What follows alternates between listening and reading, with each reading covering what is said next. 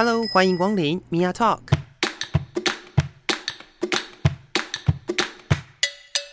每个人都是有趣的书，有着独一无二的故事。一杯咖啡的时间，与你分享生活点滴。Hello，各位亲爱的朋友，我是 Mia。今天我们在节目里面呢，为大家邀请到的是东明社会住宅的皮皮。Hello，皮皮。嗨，大家好，我是皮皮。是，那今天我们要来聊的主题呢，呃，又回到我自己比较常关注的男同志社群啦。那呃，我就想要了解一下，因为每一个人其实在认识自己的过程当中都不太一样。那聊聊皮皮，你自己本身是。呃，大概在什么样的时候，或者是碰到什么样的事情，然后才开始认识自己身为一位男同志的身份呢？嗯，好，呃，我以前其实，在国中的时候，就隐隐约约觉得自己好像喜欢的是男生。可是呢，那时候呢，因为还是有交女朋友，嗯，可是就是有点像是小情小爱，就是牵手啊，然后、uh. 对亲亲嘴的这一种，所以那时候也没有特别自己去探索自己的性向是什么。嗯、uh，huh. 所以这件事情到长大以后，都还是会被家人来来念这样子。比如说他会说谁谁怎么谁谁谁怎么很长没有来我们家、啊、这一种。哦，对。然后呢，到了高中，而且我还是读男校哦，可是可能我们班没有什么帅哥之类的，所以其实我并没有在那时候有启蒙到的感觉，对啊，但只是那时候有觉得好像自己跟男生相处比较自在，比较自在，对，在高中的时候，对，然后。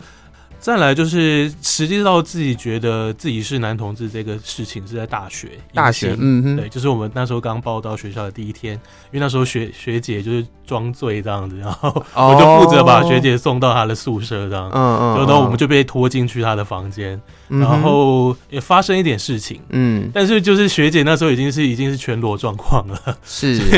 那那时候我就是浑身感到。不舒服，理解。那时候才是真正的觉得自己应该不会是喜欢女。这个行为合理吗？突然间思考了一下，对，就是我从头到尾访谈的来宾里面都没有人有碰过这件事情，或甚至大家可能有遭遇过，但是不一定会讲。对，应该是我还蛮有一点姿色的。OK OK，是是是是是，所以当时是因为学姐的试探。所以你自己觉得哦，我可能真的没有兴趣。对，因为那时候因为刚上大学，是什么一切都很新鲜嘛，嗯然后就觉得哎、欸，是不是要人生第一次登短廊了，或者什么？是是是。所以那时候被邀请，然后呃，当然学姐也有做一些事情嘛。然后那时候我就坦白跟她说，我对你好像没有兴趣的。哦，所以那个时候。的，反正就是呢，在一个喝醉酒的状态下，对反正讲了什么，大家就算了嘛。或许，对，不是啊，因为迎新呢，就接下来可能还有后面，所以后来跟学姐变成好姐妹这样。哦，理解理解，她其实能理解，对啊。哦，了解。那这个是呃，有一点点像反向操作的一个部分哦，因为比较多的朋友大概会是可能在读男校的过程当中，嗯、碰到了可能跟自己的学长或者是学姐。交往的过程，然后或者是说，可能进入到大学时期，我自己身边有很多的朋友，然后我也访过蛮多的人，都是在大学可能呃透过社团的介绍啦，嗯、或者是呃透过一些联谊性的社团，嗯，然后去认识这样的族群，然后竟然有人是因为就是被试探，然后发现好像不适合，然后之后才。呃，渐渐的认识这件事情，其实也蛮新鲜的。嗯，因为主要是高中的时候，因为我们那时候都还有发镜，是，所以大家都是那个小小小平头样，对啊，这样不会很帅吗？呃，要看我们那边比较土一点，因为我在 因为我在乡下乡下念高中这样，所以是其实男生就是台台的，对吧？可是长大才懂得欣赏，好像这种也是一种帅法。确实确实。嗯，那这个是你自己的一个经验。那我比较好奇的是，在这个呃，因为我们在台湾，我想呃，很多人认识 LGBTQ 族群的时候，或甚至根本不认识啊，只是开始讨论同志议题的时候，是在公投的那段时间，突然间，呃，很多人从完全不认识。或者是完全没有什么想法，到那个时候出现了很多呃讨论，甚至有的呃还进展到一些仇恨性的言论这样子。那那一段时间你自己在我比较好奇是那段时间你在哪里？呃，我那时候在台北。嗯哼。呃，我应该是从视线到公投到、嗯、呃宣布同婚通过了，这个时间我都在台北，那就是、嗯、很完整的经历这样。哦，就这段时间你都有、嗯、呃经历过，那你自己在这段过程当中，呃，你自己有什么观察？就是身边的朋友对于这个议题的讨论，或者是你的家人对于这个议题的讨论。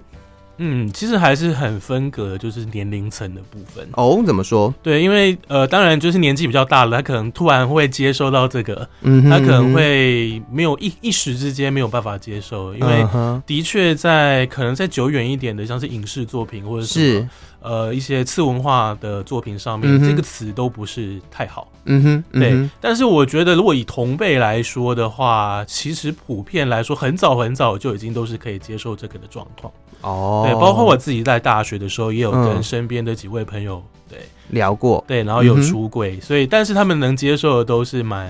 反正我会很多好奇，嗯哼，对，然后反而会有很多很想要问你的问题这样子。我比较好奇的是，大概都问了哪些问题？哦，也有也有那方面的问题，对啊，然后也会呃。也都会有说我们的，比如说我们的人会在那里认识，比如说他会对我们的雷达很感兴趣，嗯、对啊，对，比如说他会他会说，哎，那你们怎么会知道对方是不是？因为你总不可能直接问这件事。嗯、然后我就会说，其实我们都会有一个感应能力，对啊，嗯、大概要从眼神通灵，对，从眼神 或者是呃眼神或者是呃行为举止或者是喜欢的东西来做，对，所以这个其实蛮好玩的，是因为呃，它有一点点。就是有点点像是，好像绝大部分的男同志可能都会朝向某一个喜好，嗯、或者是绝大部分的男同志好像都会呃习惯在某一些地方出没。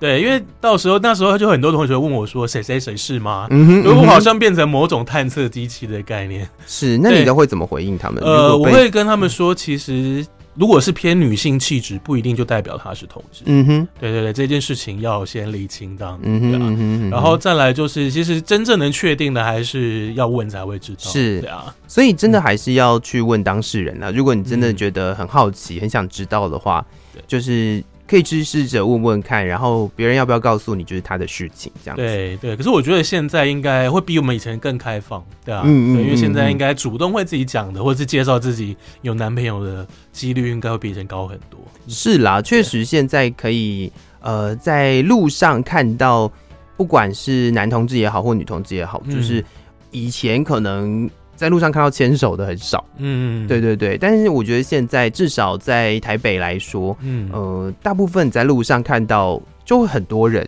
嗯，然后他们都会敢呃公开的牵手啊，或者甚至是呃拥抱，是，就是这些行为以前可能都会呃偏向偏向害怕，嗯，对，可能会被侧目之类的，对啊对啊对啊，现在可能还是会被侧目，但是因为我。我自己有观察到的一件事情是，我觉得现在很多的人比较不会那么在意，呃，其他人真的侧目的看法。嗯，对对对，我觉得嗯，可能跟法律有关，然后也有可能跟这一个呃议题或者是这样子的一个性倾向的讨论、性别的讨论比较被大家所接受，或者甚至是因为透过我们平常的一些宣讲啊、教育啊，跟身边的朋友的互动等等。然后让大家比较容易去接受自己，然后去认识自己，我相信是这样。是，对，我甚至觉得不是只有在台北或者是台湾，嗯，因为像是像是泰国或者是像是日本，嗯，像是我也会蛮常遇到。呃，台湾的同志朋友，嗯，然后他们会在路上牵手的，嗯，甚至是会做，哦，他们甚至已经不不介意其他国家的想法了，甚至是他呃，就是就是很自在这样子。可能在新加坡还辛苦一点，新加坡、马来西亚可能还还危险一点点，嗯。对对，因为我自己也蛮常有出国经验的，所以我也蛮常看到，就是男同志或者是呃女同志他们会就是很大方的，然后示爱这样子，嗯。所以我觉得现在世界也是变化的蛮多。是，那呃，就是我们再聊回那个专法的前后哦，就是你你这一路都就是见证吗？可以说见证，就是你都有参与到的感觉。是，那嗯，你自己观察你身边的朋友、家人，然后或者是你自己看这个社会大众的部分，有没有什么样子的改变，或者是说对于这个氛围上面有没有什么嗯你自己感受上不一样的地方呢？不一样的地方，我觉得。前后的确是差异蛮大的，uh huh. 尤其在同婚同婚法过了以后，嗯，对，但是的确我们有经历过一个很大的挫败跟撕裂嘛，嗯哼，嗯哼，然后就是公投的那段时间，对，就是公投那段时间，其实感受并不是很好，嗯、对，因为除了就是这个议题到底是能不能来公投这件事情本身就是一个很大的争议，嗯嗯，嗯，然后再来就是说，呃，也的确它变成一个政治。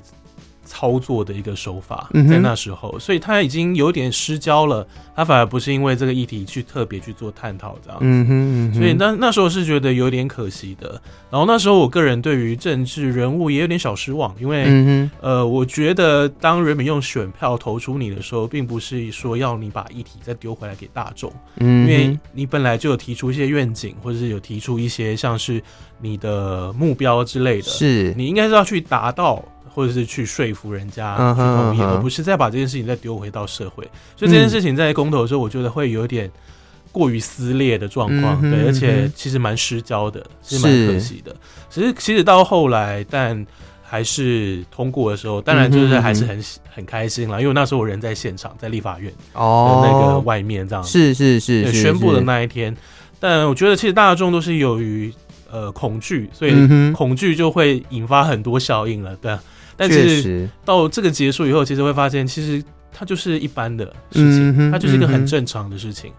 所以我觉得到现在能接受人，很明显的，我自己觉得很多，嗯，偏多了。甚至以前以前会有一些误解的朋友或者什么，他们其实到现在都也会觉得说，哎，那也没什么啊。是对，其实到现在教育也是，到现在像我自己有侄女，像是我以前还没有出柜之前，我妈可能会觉得说，哎，这个好像呃。可能可以不要看某一些影集啊，或者什么，的他现在并没有这样的，哦、现在就随便切都是啊。对对对，他现在也避不掉，像 包括包括迪士尼的动画，他也没办法躲了，他好像也躲不了。对对对，所以其实反而就是变成家人会开始解说这件事情，是是是，是啊。所以我觉得最最大的变化是。呃，小朋友的教育也是一个原，也、也是也是一个部分，一个原因，这样。嗯嗯嗯嗯，我觉得其实在这个整个呃所谓的政治氛围，或者是我们整个社会氛围上面的改变哦，也或多或少，第一个是受到媒体的影响嘛，再来就是因为大家接触的一些人越来越多了，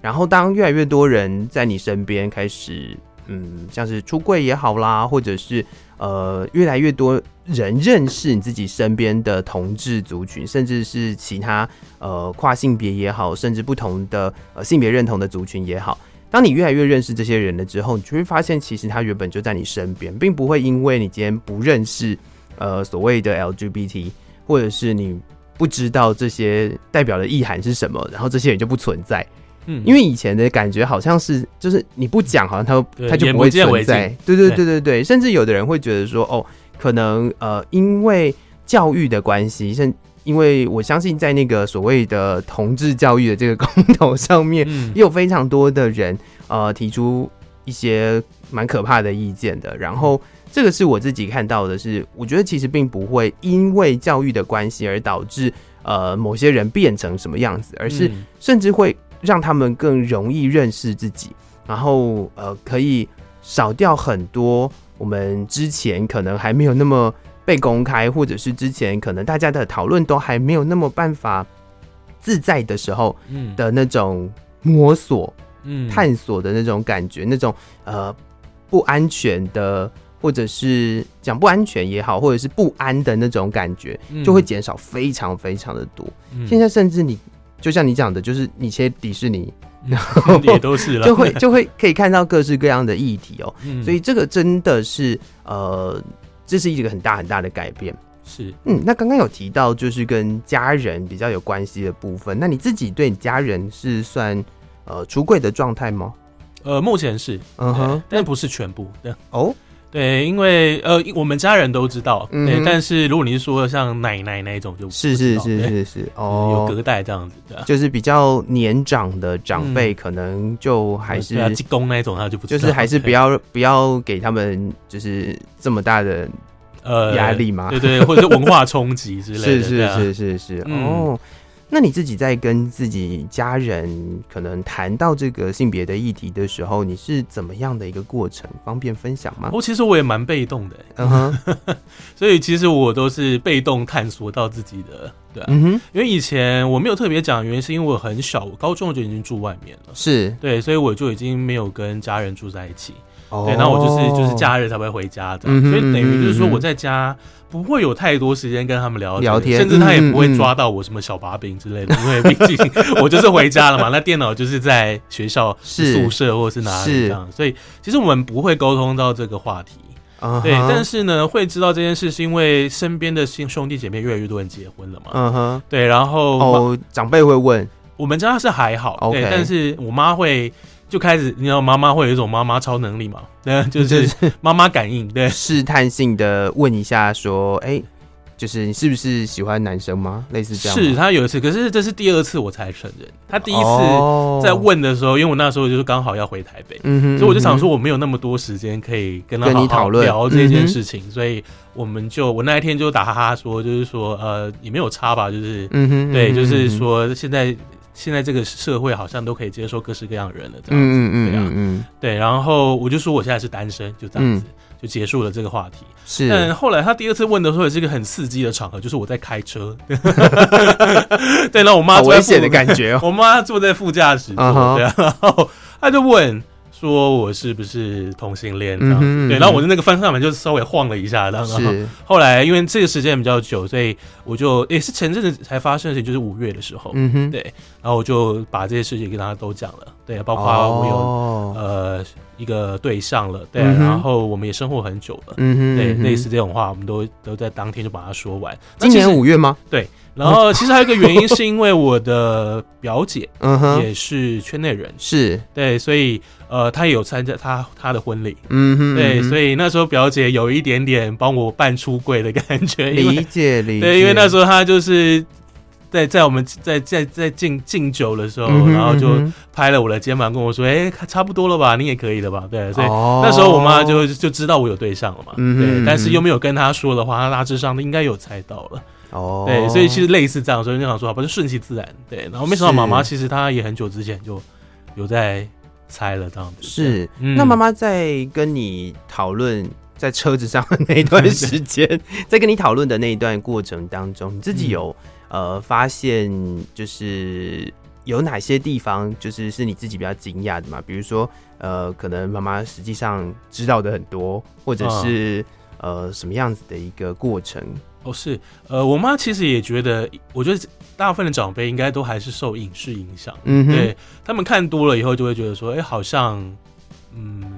就是可能是这样，对对，他们也会猜嘛，嗯、对啊，或者是呃以前怎么有带女朋友回家，可是什么这么多年的十几年了都没有带人回来，嗯，所以我妈那时候就有猜到，哎、欸，我那时候应该是在试探自己，因为我妈是老师。哦、oh, 嗯，对，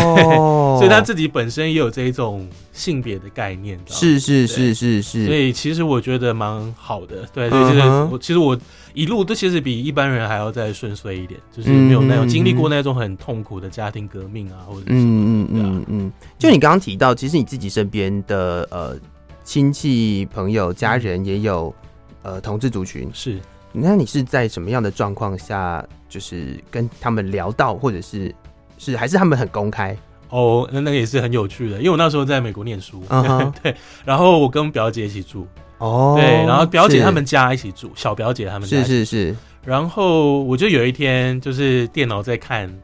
就是类似那种网站，对是，是是是，然后我没有关，我就坐在我就坐在床上看书，嗯哼，然后没想到我小表姐就突然冲进来，对，嗯，然后他就看到了。然后就哦，就这样子，uh uh。然后他也就跟我坦诚说，他其实他也是哦，oh. 所以后来我们就变得感情很好，这样子。嗯，嗯，这种感觉 好有趣哦。你的经历都是都很特别都很特别耶，啊、嗯，就是有一种就是呃，好像全世界都在帮你的感觉，就是很很呃，应该怎么说？有一种好像都。碰巧碰到了某一个事件，嗯，然后透过那个事件发现，其实这个世界蛮友善的，这样，对，就是你自己身边的环境蛮友善的。是因为我自己也算是蛮幸运的，嗯，就算我有出柜也好，或者是我在学校也好，我基本上没有碰到什么霸凌，或者是，嗯，对。或是一些比较不好的事情，甚至包括老师、学同学都是很好的状况。是是是，嗯，那你在呃，就是刚刚听到的这个过程，好像都、嗯、都过得还不错，嗯，然后也呃，其实家人啊，或者是身边可能同辈的朋友，也都算蛮友善的。对对，那嗯，在这样子的一个氛围当中，当然这个我相信是现在的氛围，但是在这个氛围当中，我们。呃，就是聊回刚刚提到，就是、嗯、呃，我们我们刚刚一直在谈到说，我们常常会因为可能公投或者是法案通过的这个过程去，去去讨论到这个性别的议题。那你自己身边有朋友，就不要讲你自己了，因为自己可能就过得还不错。嗯、就是 身边有没有朋友，你自己经历过？身边有没有一些朋友，可能呃，在在这段期间内，真的是过得不太好，可能是。呃，职场上啦，或者是在呃家庭上面的这个状况，然后如果你知道了，你是怎么就是陪着他们走过这一段路的？呃，坦白说，我没有碰到这种状况，哦，对，因为呃，其实我并没有太多的圈内朋友在出社会之前，是对，因为毕竟我以前都是在玩社团，或是对。或是忙自己的事情，嗯哼，所以其实我那时候并没有特别说要为这件事情去，嗯、但是我必须说，我觉得在生活上遇到困难的人一定有是有，但不是会是圈内人。嗯哼，对，因为我觉得身边的朋友本来就是都会有遇到类似的状况，是是，对他们不一定是卡在自己的性别取向，或者是他一定是人生有碰到什么问题。那如果是这类的经验，我蛮多的。哦，对，所以其实我会变成说，并不局限于说是一定是圈内的人的困境，嗯，因为每个人都会有自己的困境，是，所以异性恋也会异性恋困境，然后同性恋会有同性恋困境，嗯，所以每个人都会遇到。那呃，我蛮喜欢听人家怎么说的，哦，对，然后就是就是倾听，嗯，对，然后我自己人生经历也是蛮丰富的，所以我觉得如果有我有资源，或者是我有。方式的话，嗯，或者甚至我自己做得到的话，我都是会尽尽全力的去帮他解决这些事情。是是是。嗯、那刚刚有提到您就是妈妈有发现你自己是有呃是有交往对象的这件事情，方便问一下你们交往多久了吗？呃，目前五年。五年，嗯，但是妈妈还是今年五月才知道啊。是啊，是啊，是啊，他们也还没有见到面。是是是。那这个交往的过程方便分享一下吗？你们是怎么认识的？哦，我们其实是也是跟一般人不太一样，因为一般圈内朋友我听到大多都是软体，嗯哼，对，或者是像 App 这样子去是认识对象，但我是透过朋友。和朋友，uh -huh. 对，那时候我们就是一起出去玩，然后就结、嗯、呃就认识了这样。是，那实际上是我们在日本才交往的，在日本才交往的。对，因为我们有一段时间，那时候我就刚失恋，然后我们我就去自己跑去日本玩，嗯哼，然后刚好他也来，然后只是我们中我们不是同时去同时回来这样，嗯、就是我们中间有几天是有碰面，有碰面的，嗯、对。然后我觉得他的一开始觉得他品味还不错，uh 因为我是一个很我是个吃货，我很喜欢吃东西。嗯，然后他那时候就订了一间还不错的和牛餐厅，嗯，嗯，所以那时候我就觉得哎还不错，就是还而且还知道我喜欢吃什么，就是他感觉有在在乎我的感觉。嗯、然后是订的餐厅也很好吃，所以在那一次日本行之前，其实你们就认识了，嗯、对，就是好好朋友这样。然后呃，在你自己独自去日本的过程当中，对，他也刚好在那段期间有。待在日本，所以你们就碰了几天的面。对，然后哦，那在那之前你们认识了大概多久的时间？一年，一年左右。嗯，那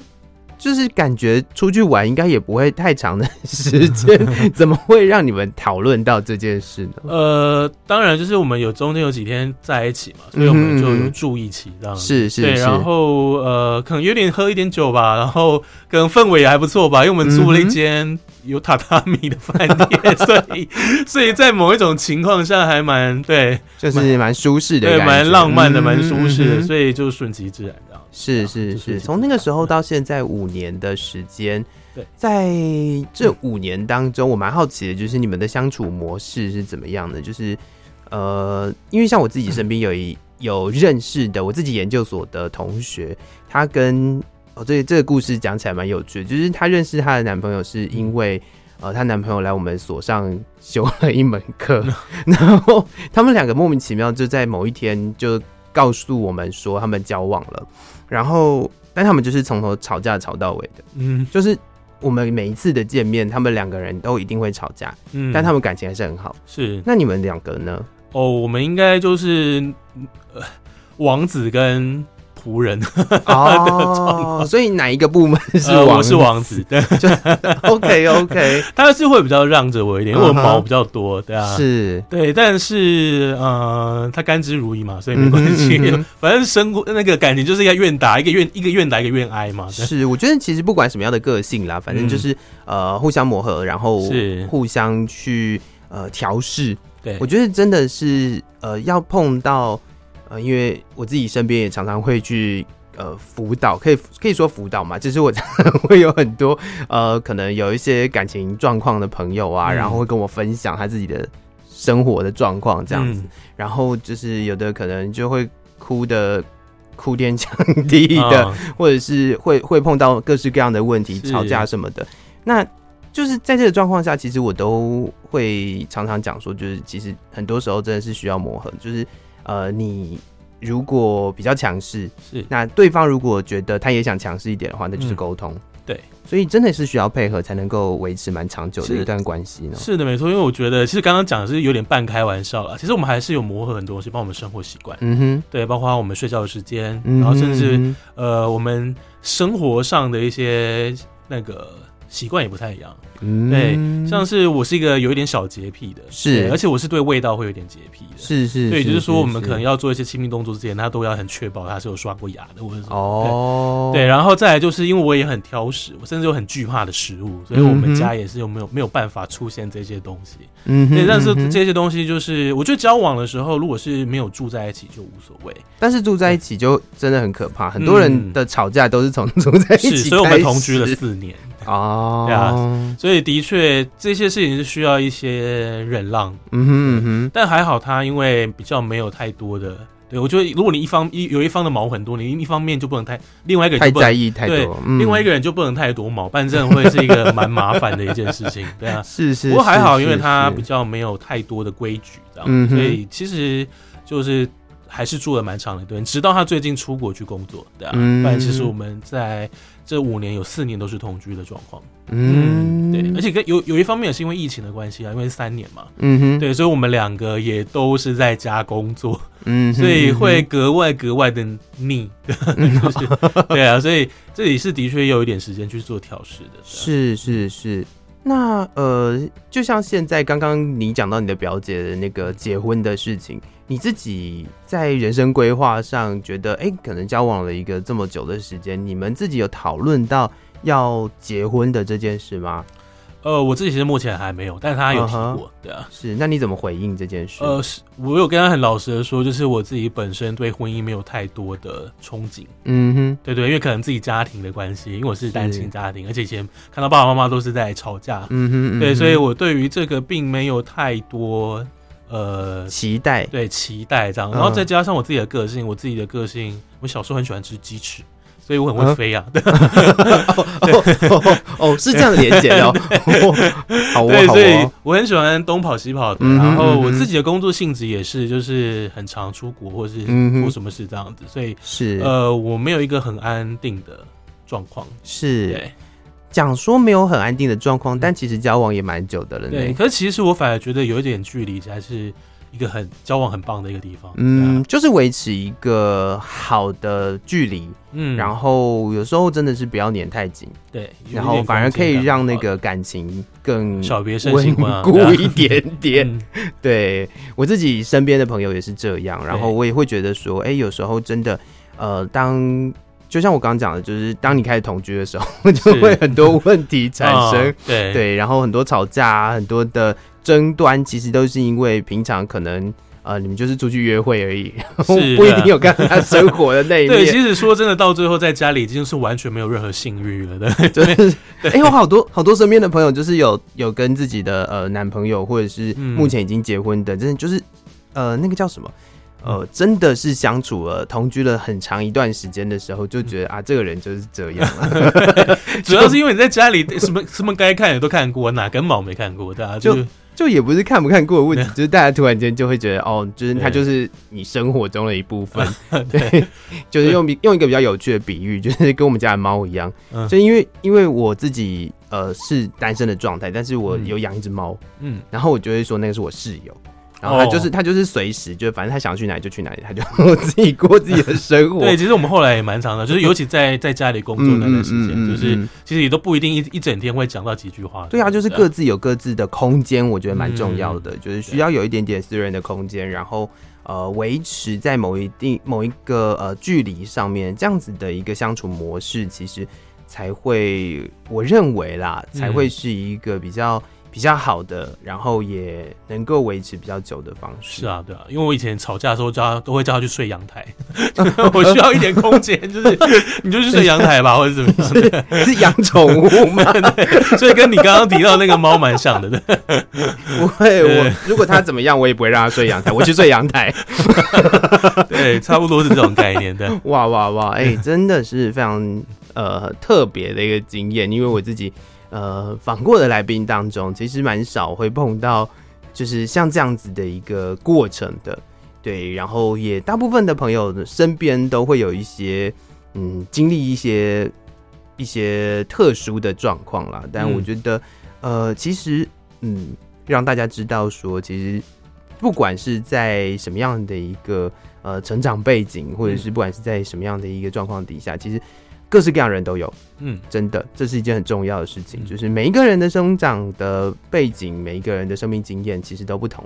然后我也非常开心有机会可以呃透过节目的方式认识大家，然后也很开心你今天跟我分享了这么多。嗯，那社宅的部分，我觉得我们就留到下一集的节目再来跟大家分享，因为社宅一定有更多有趣的故事可以分享。好，今天再次的谢谢皮皮，谢谢你，谢谢。那也谢谢各位听众朋友，我们下次见喽，拜拜。